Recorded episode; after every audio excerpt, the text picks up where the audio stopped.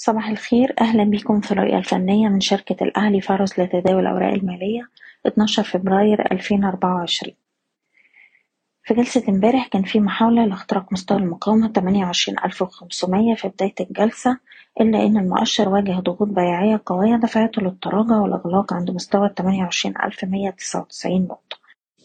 أحجام التداول امبارح أثناء محاولة الارتداد كانت ضعيفة ومعظم الأسهم بنهاية الجلسة قفلت على تراجع.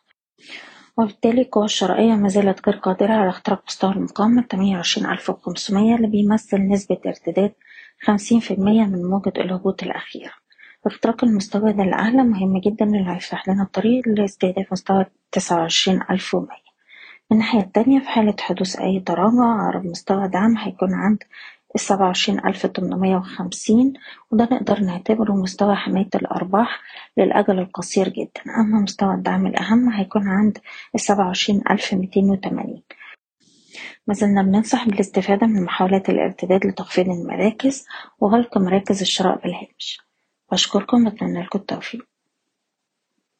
إيضاح الشركة غير مسؤولة عن أي قرارات استثمارية يتم اتخاذها بناء على هذا التسجيل.